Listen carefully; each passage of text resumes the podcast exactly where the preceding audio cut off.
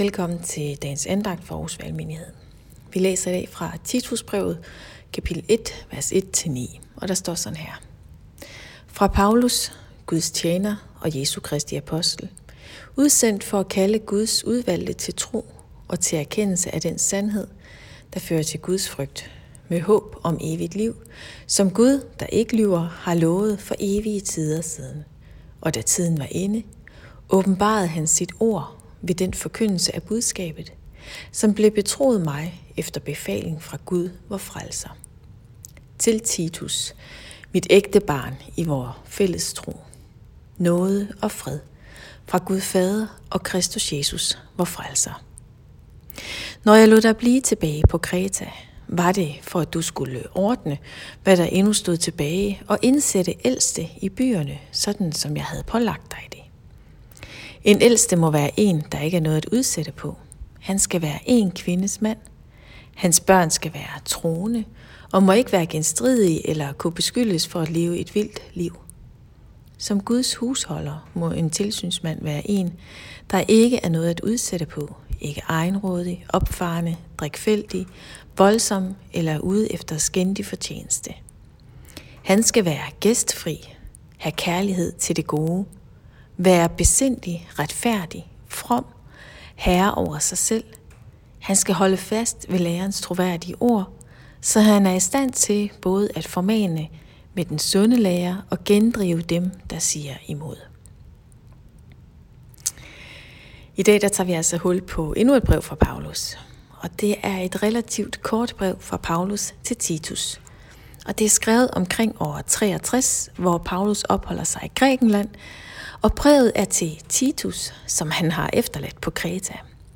Og her er Titus øh, blevet hyrde for en noget blandet menighed, hvor der var kristne med både jødisk og ikke-jødisk baggrund. Men selve formålet med brevet, det får vi faktisk først i slutningen af brevet, hvor Paulus han ønsker, at Titus skal mødes med Paulus i byen Nikopolis. Men inden han får fremført sit ærne med brevet, så opmuntrer han Titus til dels at få indsat nogle pålidelige ældste, altså ledere i menigheden, og dels bekæmpe vranglæren i menigheden, altså få menigheden tilbage på ret kurs med fokus på Jesus. Så det er altså baggrunden, og det er hovedformålet med brevet. Men hvordan er det så relevant for os i dag? Hvad er det, vi kan tage med os i dag fra de vers, vi læste? Vi sidder jo på en måde og læser over skulderen på Titus her, som sidder med brevet i hånden. Der er mange gode ting at tage med. Men jeg tror, noget af det vigtigste, vi lige kan tage med os ud i dagen i dag, det er den hilsen, som Paulus starter med at give Titus. En hilsen, som handler om noget og om fred. Om noget og fred i Kristus Jesus. Det tror jeg er det vigtigste til i dag. Der har været både uro og ballade i den her menighed, og der har været upålidelige ledere. Centrum har flyttet sig væk fra Jesus. Jesus er formentlig røget helt ud i periferien. Helligåndens forvandlende kraft er forsvundet ud af ligningen. Og konsekvenserne her, de er ikke til at tage fejl af. Fordi menigheden er ikke længere et spejl af Kristus selv. Nåden og freden i Kristus Jesus er forsvundet.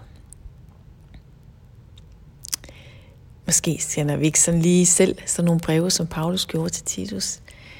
Og måske modtager vi ikke sådan nogle breve her, men måske har vi alligevel brug for at få sådan en hilsen her. Altså, nåden og freden fra Gud selv. At den må fylde os og forandre os og bevare os i håbet.